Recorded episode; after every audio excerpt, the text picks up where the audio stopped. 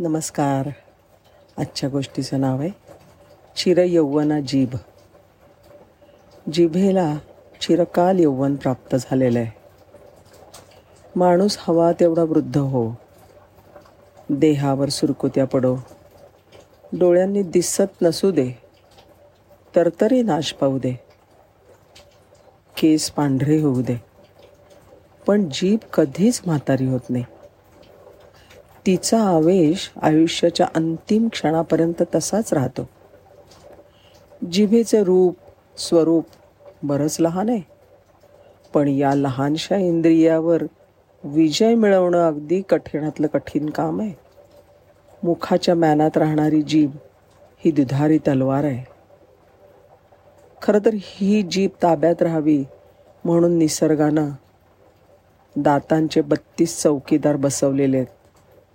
पण जीभ अशी जबरी की कालांतराने दातांना देखील ती उखडून टाकते पण स्वतः तशीच राहते.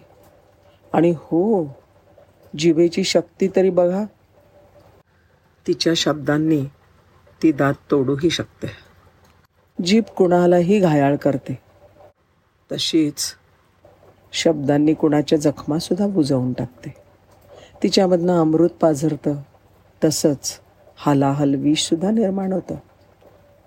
अतिश्रमाने देहाचा प्रत्येक अवयव थकतो. ज्ञानतंतू थकतात. पण जिभेला असं यौवन प्राप्त झालं आहे की तिला कधीच थकवा जाणवत नाही. अनेक प्रकारच्या प्रचंड शक्ती धारण करणाऱ्या या इवल्याशा जिभेवर ताबा मिळवणं हे दुष्कर काम आहे. आणि जे लोक जिभेवर ताबा मिळवू शकतात तेच खरे जीवन जगू शकतात. अशी शहाणी माणसं म्हणतात. आता बघू जिभेची शास्त्रीय माहिती. स्वाद ओळखणारं मुख्य ज्ञानेंद्रिय म्हणजे जीभ. अन्नग्रहण करताना होणाऱ्या चघळणं चावणं गिळणं इत्यादी क्रियांना जीभ मदत करते. मनुष्यामध्ये शब्दोच्चार करणं हे जिभेचं आणखीन एक काम. गोड आंबट खारट तुरट अशा पदार्थांची चव जिभेच्या वेगळ्या वेगळ्या भागात समजते हा एक गैरसमज आहे.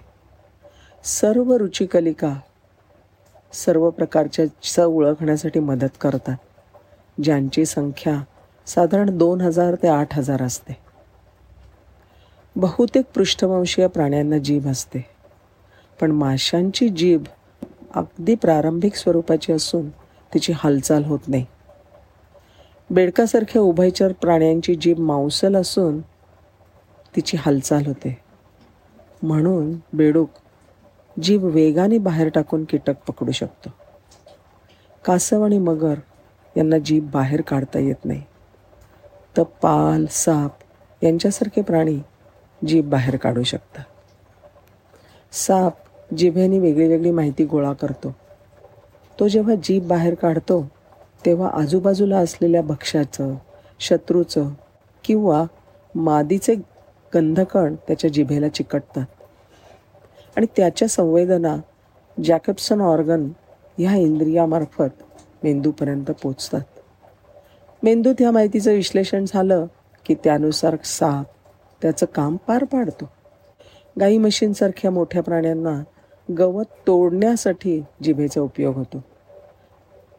आणि घोड्यासारखे प्राणी जिभेद्वारे तोंडामध्ये कमी दाब निर्माण करून पाणी पितात.